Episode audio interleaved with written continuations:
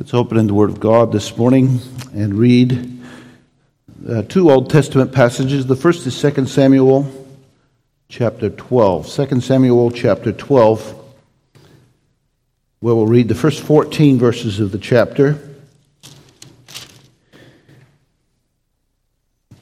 David has sinned with Bathsheba, has murdered her husband, and now the Lord has given them a child. Or, or, or the Lord. Uh, she is, she's finished her mourning for her husband. David has taken her for his wife, and the Lord has given them a child. And then we read this in 2 Samuel 12, verse 1 And the Lord sent Nathan unto David. And he came unto him and said unto him, There were two men in one city, the one rich, the other poor.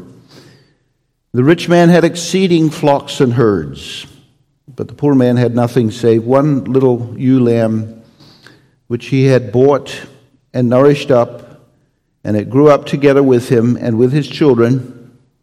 It did eat of his own meat or food, and drank of his own cup, and lay in his bosom, and was unto him as a daughter. And there came a traveler unto the rich man, and he spared to take of his own flock and of his own herd to dress for the wayfaring man that was come unto him, but took the poor man's lamb and dressed it for the man that was come to him.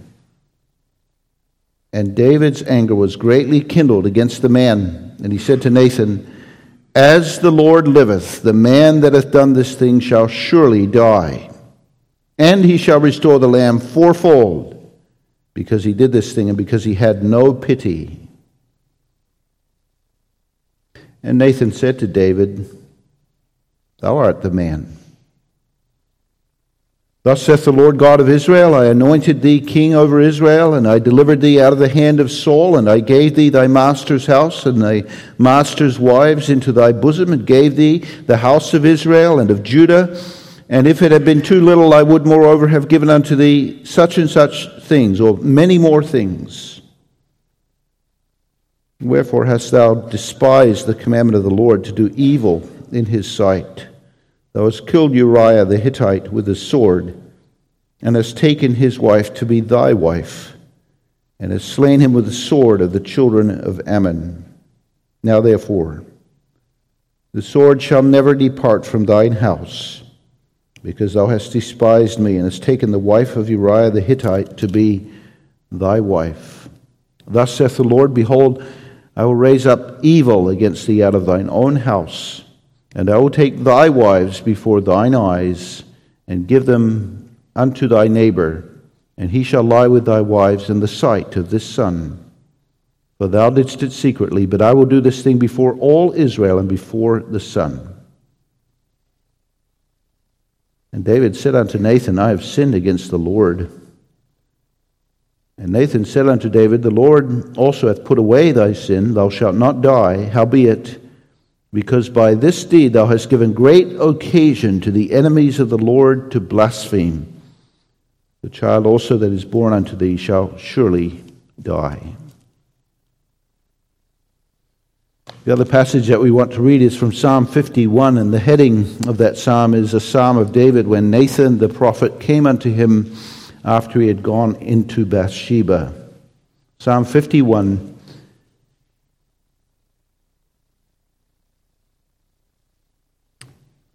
Have mercy upon me, O God, according to thy loving kindness, according unto the multitude of thy tender mercies, blot out my transgressions. Wash me thoroughly from mine iniquity, and cleanse me from my sin, for I acknowledge my transgressions, and my sin is ever before thee. Against thee, thee only have I sinned and done this evil in thy sight, that thou mightest be justified when thou speakest, and be clear when thou judgest. Behold, I was shapen in iniquity, and in sin did my mother conceive me. Behold, thou desirest truth in the inward parts, and in the hidden part thou shalt make me to know wisdom. Purge me with hyssop, and I shall be clean. Wash me, and I shall be whiter than snow. Make me to hear joy and gladness, that the bones which thou hast broken may rejoice. Hide thy face from my sins, and blot out all mine iniquities. Create in me a clean heart, O God, and renew a right spirit within me. Cast me not away from thy presence, and take not thy Holy Spirit from me. Restore unto me the joy of thy salvation, and uphold me with thy free spirit. Then will I teach transgressors thy ways, and sinners shall be converted unto thee. Deliver me from blood guiltiness, O God, thou God of my salvation, and my tongue shall sing aloud of thy righteousness. O Lord, open thou my lips, and my mouth shall show forth thy praise. For thou desirest not sacrifice, else would I give it. Thou delightest not in burnt offering. The sacrifices of God are a broken spirit, a broken and a contrite heart, O God, thou wilt not despise. Do good in thy good pleasure unto Zion. Build thou the walls of Jerusalem. Then shalt thou be pleased with the sacrifice of righteousness, with burnt offering and whole burnt offering. Then shall they offer bullocks upon thine altar. We read that far in God's holy and inspired word. And consider this morning, Lord's Day 21, question 56 on page 12 in the back of the Psalter, where we confess I believe the forgiveness of sins. Question 56 What believest thou concerning the forgiveness of sins? That God, for the sake of Christ's satisfaction, will no more remember my sins, neither my corrupt nature, against which I have to struggle all my life long, but will graciously impute to me the righteousness of Christ that or so that I may never be condemned before the tribunal of God. There's a connection, beloved, between the words of the Apostles' Creed here, I believe the forgiveness of sins, and the sacrament of the Lord's Supper as we come to it this morning. In the sacrament, God makes a visible promise to us that on account of the broken body, and the shed blood of Jesus Christ, He forgives us all our sins. And that's the word of the catechism today and the sermon this morning, the same word that God puts before us in the supper. So this morning, you first hear in the preaching God's promise of forgiveness, and then you come to the sacrament, and God repeats that promise in visible signs to confirm that your sins are forgiven. Let's consider this morning. I believe the forgiveness of sins will answer three questions which sins, on what basis, and then where is that experienced? And what I want to do this morning is, in each point, look at the catechism and then look at its parallel in the psalm that we read, Psalm 51. So, first, which sins? And the Catechism answers that for us in two words, really. That God, for the sake of Christ's satisfaction, will no more remember my sins. It's personal. And that's the way that the Catechism is expressed uh, the believer's personal confession. My Savior, my only comfort in life and death my sins. When we come to the doctrine of sin and the teaching of sin in the Catechism and in the Bible, this is not general. We're not just talking about the sins of humanity, fallen humanity. We're not talking about the sins of those who are unbelievers in this wicked world. We're not pointing our fingers, which we like so often to do, at others and saying their sins. He's a sinner. He hasn't confessed this. He hasn't repented of that. My sins. That's the personal note this morning. Which sins? My sins. And then you notice in the Catechism that rather than it enumerating to us what all of our sins are, my sins, and my confessing all the different sins that I've committed, the Catechism will instead emphasize to me, in my experience, my sins. Very often, when it comes to the confession of sin, we think of all the things that we have perhaps done, all the different ways that we sin. And certainly, that's a biblical way to look at sins. There are the sins of our past, sins of youth, remember not. There are sins of the present, daily sins. There are sins that we will commit in the future. There are sins of omission, where we neglect to do something. There are sins of commission, where we, in rebellion, go against something that God has commanded. There are sins in our deeds, not only, but also in our words and in our thoughts. And all these we will lay out in confession before God. But these are the things that we have done.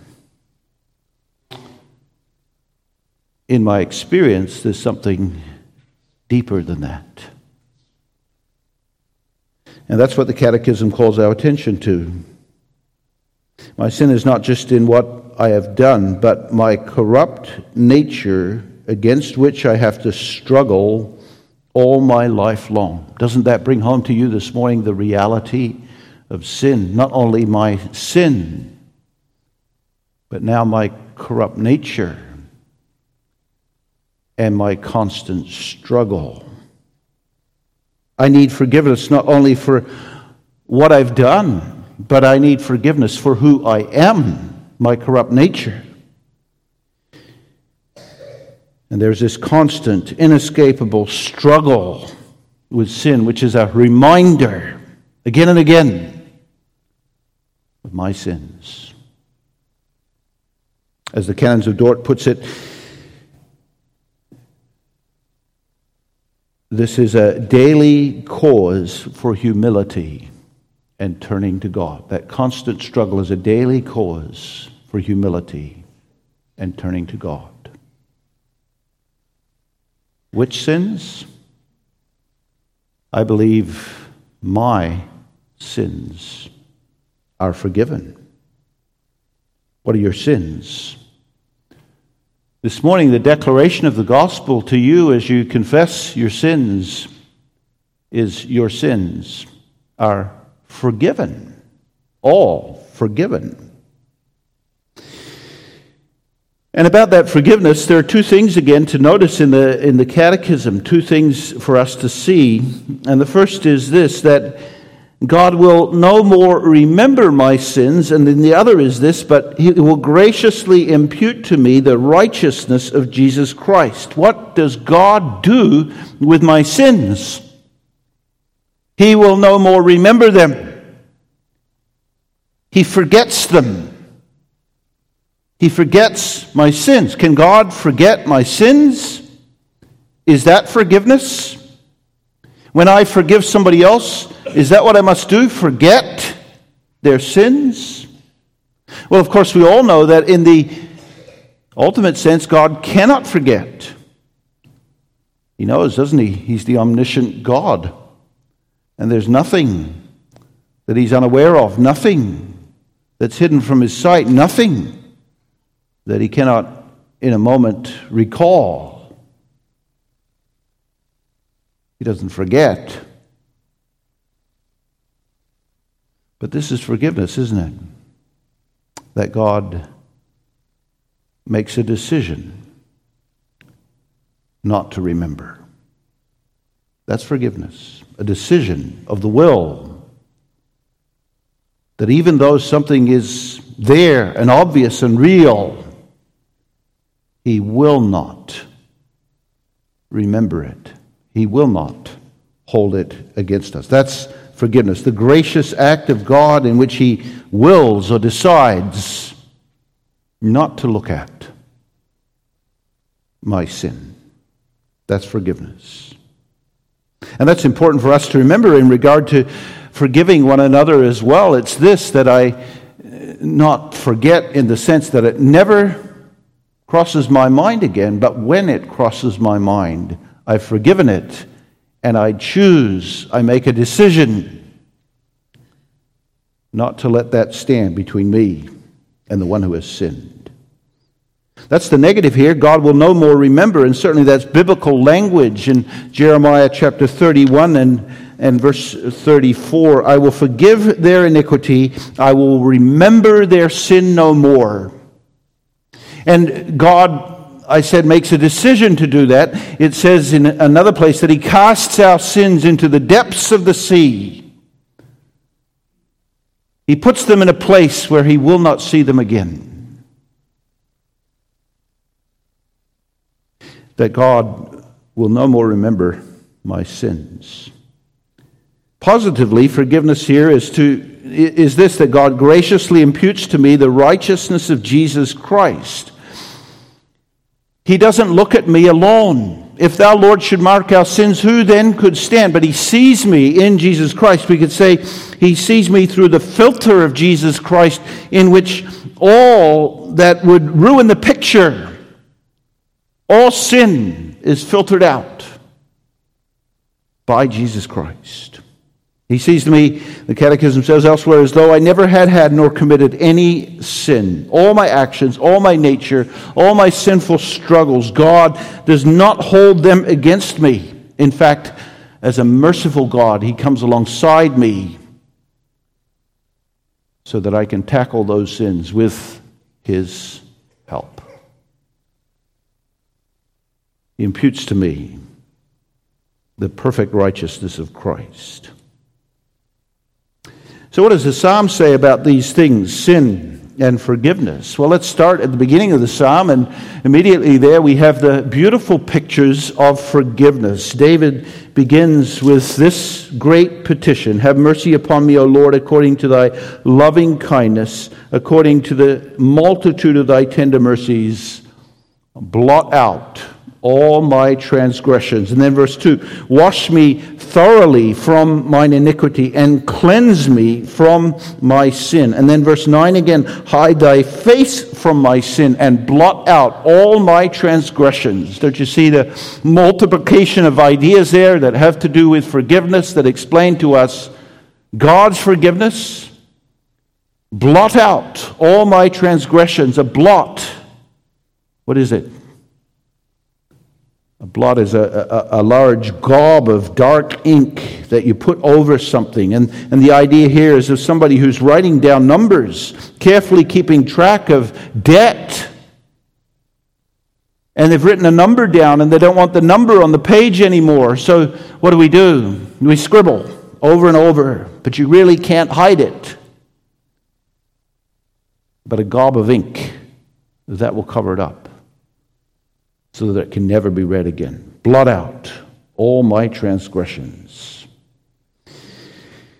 And in verse 9, hide thy face from my sins. This is again the idea of God willing, deciding to put our sins in a place where he will never see them again. So that in verse 2, forgiveness is described with the words of washing and cleansing. Our sins are as dirty stains, and God removes all our guilty stains. And when he clothes us with the righteousness of Jesus Christ, it's clothing in pure white, without stain, washed, clean. And this forgiveness is described in the psalm as this something that God applies to us in our experience, something that we could say God wants us to know about.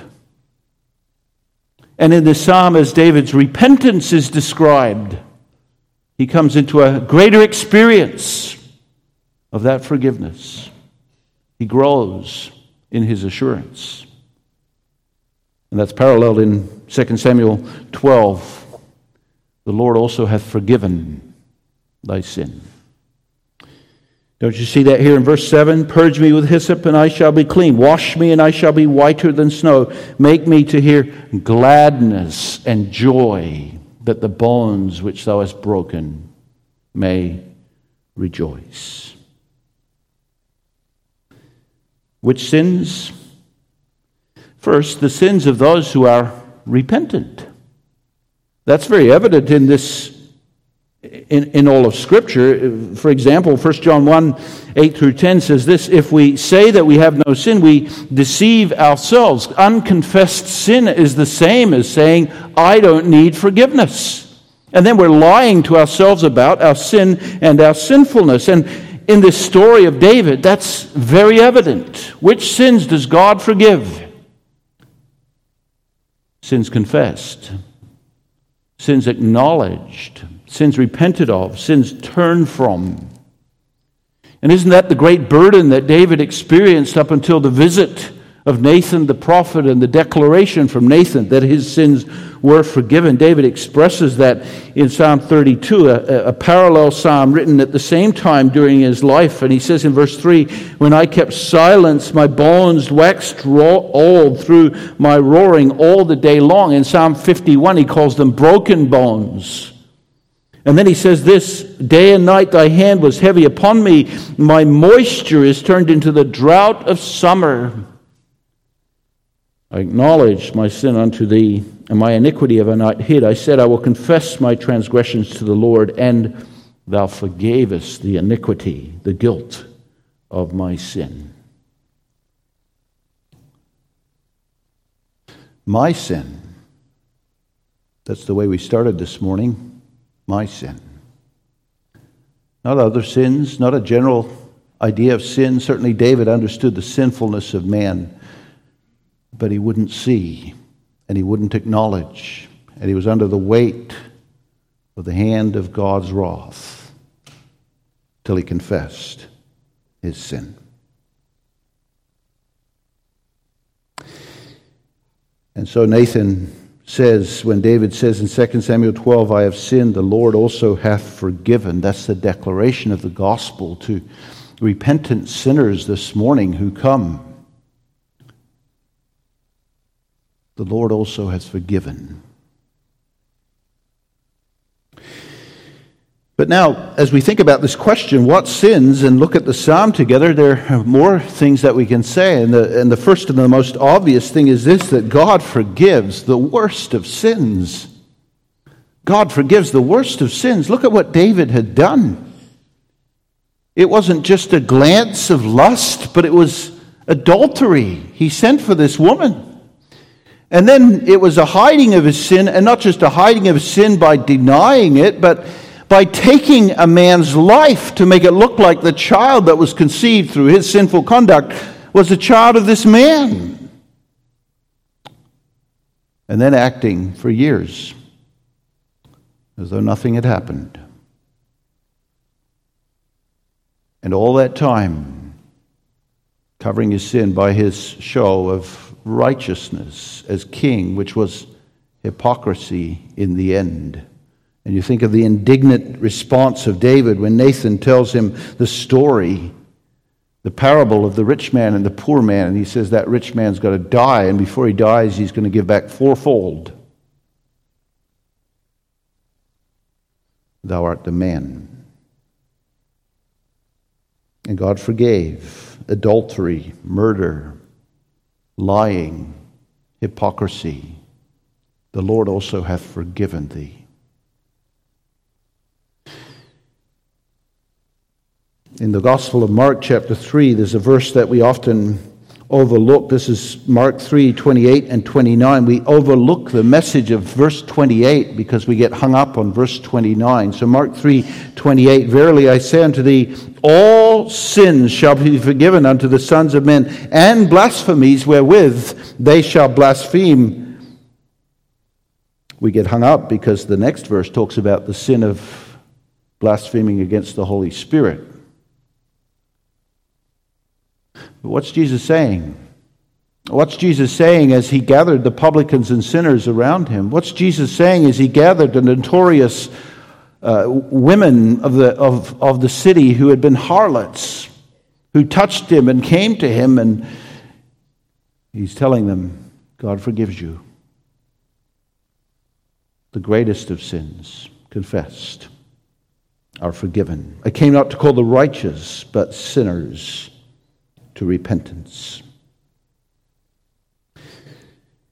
Which sins? In Psalm 51, David enumerates those sins. And he uses a, a variety of synonyms, words that all talk about sin. First, in verse 1, he calls sins transgressions. A transgression is going across a forbidden line crossing the boundaries into the area of sin. It is deliberate, it is presumptuous. And David is confessing this about his sin with Bathsheba and his murder of Uriah. He knew it was wrong, it was an act of rebellion. Second word, iniquity. Iniquity refers to the crookedness of sin, that sin is contrary to God, and that sin opens us up to the wrath of God. We're guilty. David's acknowledging, I deserve death. The wages of sin, death. And then a third word that he uses here in verse 2 is the word sin, which has the idea of missing the mark. In Romans 3, it says, All have sinned and fallen short of the glory of God. This is the purpose of our existence. God created us for his own glory. And every last one falls short of it all have sinned and fallen short of the glory of God. My sin. That is my transgression, my iniquity, my failure to glorify God. And then in verses 4 and 5, there are two more things that are said about sin, and these are areas where we often try to minimize our own sin. What we try to do is sin? We try to quickly fix it, to quickly provide solutions to it, to quickly talk to the one who might be offended by it, to make it sound like it's not such a big deal. And so David says in verse 4 Against thee, thee only have I sinned. Certainly there are others against whom he sinned Bathsheba, Uriah, and as king, the entire nation of Israel. And the prophet Nathan points that out to him in 2 Samuel 14 as well when he comes to him in 2 Samuel 12, verse 14, when he comes to him and he says, Thou hast given great occasion to the enemies of the Lord to blaspheme. And David confesses against thee, the only have I sinned? He's not saying, well, as long as I confess it to God, I don't need to right it with others. No, he's saying this that in the end, I need to be right with God. And in the end, God, the righteous and the just one, is the one against whom I've sinned. I've sinned against thy grace, I've sinned against thy holiness and have opened myself up before God to punishment.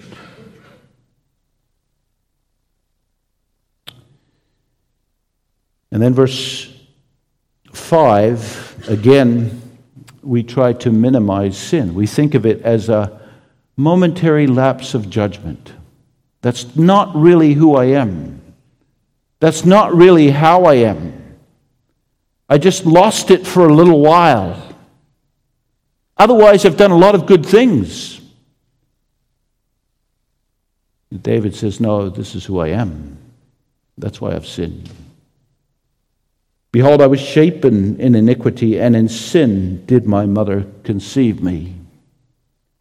He's not excusing, not minimizing, but he's saying this comes from the depths of who I am by nature, my corrupt nature against which I have to struggle all my life long. He acknowledged, he owned not only his sin, but his sinfulness. God blots out, he hides from view all our sins. I believe the forgiveness of sins. When we say that, are we just saying that we believe this happens with sins? What is the object of your faith? When you say, I believe, who are you looking at? And the answer, of course, is Christ. I believe in Christ, there's forgiveness of sins. And that's the basis and the foundation of the truth of the forgiveness of our sins. And here we can really go beyond just the idea of forgiveness of sins and speak of the marvelous truth of justification. Forgiveness of sins is experienced only in the way of repentance, but the foundation and the reason for our forgiveness is what Christ has accomplished for us in our justification. And that's what's pointed to here as the foundation of the forgiveness of sins in the Catechism. By, by the Catechism's reference to the two aspects of the obedience of Jesus Christ. What we refer to as his active obedience and his passive obedience. His passive obedience does not refer to the fact that he did nothing, he was passive, but to his passion. There is the obedience of his life, in which he kept all the commandments of God perfectly, and then there is the obedience of his death, in which he suffered for our sins.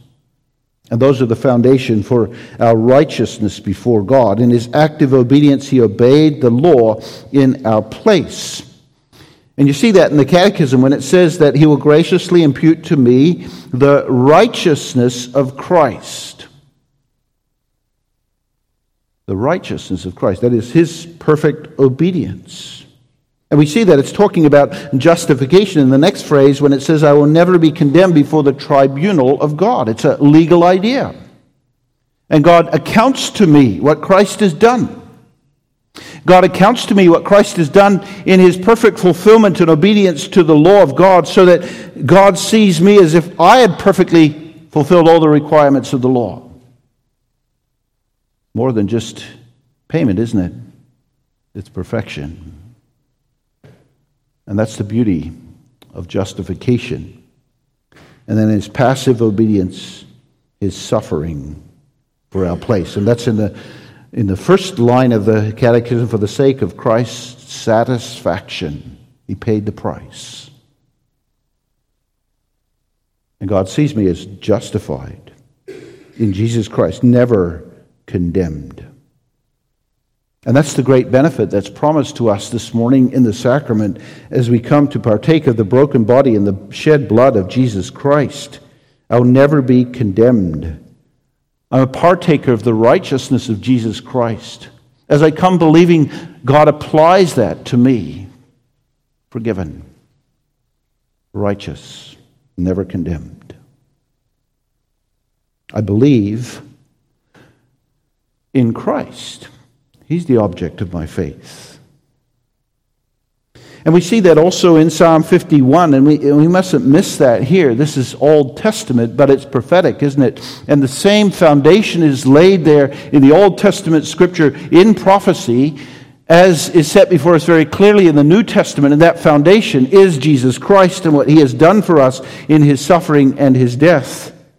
You see that first in verse 1 of Psalm 51 when David pleads the loving kindness and the multitude of the tender mercies of God. Loving kindness is the Hebrew word hesed, and it refers to God's covenant faithfulness. And in that covenant faithfulness, God promised to David, Psalm 89 and 2 Samuel 7, that he would send a son to sit on his throne who would be the everlasting king. Messianic covenant promise. And when David pleads the mercy of God and the loving kindness of God, that's what he has in view. That Christ will come. And we see that in the psalm in the references to blood and sacrifice. He says in verse uh, 14, Deliver me from blood guiltiness. And then he says in, in verse 7, Purge me with hyssop. Hyssop is the the branch that they used to spread the blood on the door at the great Passover feast once a year, and on account of being covered by the blood, the angel of death passed over. The judgment of God did not come. And that's what David has in view here the Passover and the covering of the blood of the Lamb.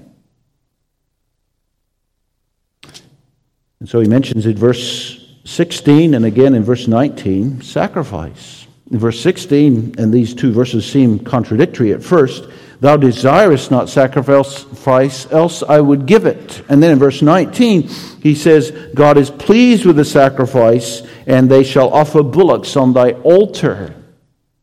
And the point is not that God didn't want sacrifice, but he wanted them to come with sacrifice with believing hearts, sincere. The sacrifice of the Lord are a broken spirit, a broken and a contrite heart. And so this morning, in the sacrament too, which remembers the sacrifice of Jesus Christ. God wants not just we're obeying Him, we're doing this, we're going through the motions, but a broken and a contrite heart. And then with the psalmist and with the catechism, Christ is the object of our faith. One more thing I want to call your attention to, and that's where forgiveness is experienced. And I want to point to the fact that this article of the Apostles' Creed is treated in the Catechism and in the Apostles' Creed in connection with the church. It doesn't say, I believe God and the forgiveness of sins that He forgives. It doesn't say, I believe in Christ and his sacrifice and the forgiveness of sins in the Apostles' Creed, but it says this I believe the Holy Spirit. So it's talking about the application of forgiveness, and I believe the church and the communion of saints, and in connection with that, the forgiveness of sins. The experience of forgiveness of sins comes in the church. Now, that does not mean, as Roman Catholicism teaches, that the church has ultimate authority to forgive sins. Only God can forgive sins, the scripture says. But nevertheless, there is an important connection, a threefold connection. The first is this that to the church, God has given the means of grace in which there's a declaration to the conscience of those who believe that you are forgiven. That's the declaration of the Word of God to you this morning who come believing and confessing your sins are forgiven. All your sins are forgiven. You have only to think of the beautiful words of Jesus in Matthew 11 Come unto me, all ye that labor and heavy laden, and I will give you rest. Forgiveness. And that's what we come to hear in the worship and in the Word of God the declaration of the good news of the gospel to believing hearts. God forgives. The second connection to the church is that God has given the keys of the kingdom to the church, and in the exercise of discipline, there is a real opening and closing of the kingdom. God has appointed to the elders to bring those who have sinned or who continue in sin to true repentance. And you and I acknowledge that even in our confession of faith when we, uh, when we say we will submit to church authority. We need that kind of oversight and accountability in our lives because of the blindness to our own sin. And that's what God has committed in the church to the elders. And again, that's even what David needed. Think of David. David. What did he need? He needed Nathan to come to him and say, David, you're the man. This is what you've done. And what a mercy God showed to him in that. Then, third, we're experienced in the company of the forgiven. And here we gather with sinners who need what we need. And what a beautiful thing that must have been to sit at Jesus' feet as a Zacchaeus or a Mary Magdalene and see there a Matthew and a woman taken in adultery. The Savior receives sinners such as me, such as we are. And the forgiven forgive. That's important, isn't it? Jesus teaches us to pray, Father, forgive as we forgive our debtors. And now that's what David expresses in the psalm as well, when in the joy of salvation, he wants to show to others what God has done for him so that sinners will be converted, that they will repent. So let's come to the sacrament this morning believing and confessing these words I believe the forgiveness of my sins. Amen. Father, we are thankful for this promise and the foundation in Jesus Christ. And now we come to the means of grace in the sacrament to have this affirmed to us in a visible way. Help us, Lord, to believe as we receive so that we're looking to Jesus Christ as we see our own sin. We ask it for Jesus' sake. Amen.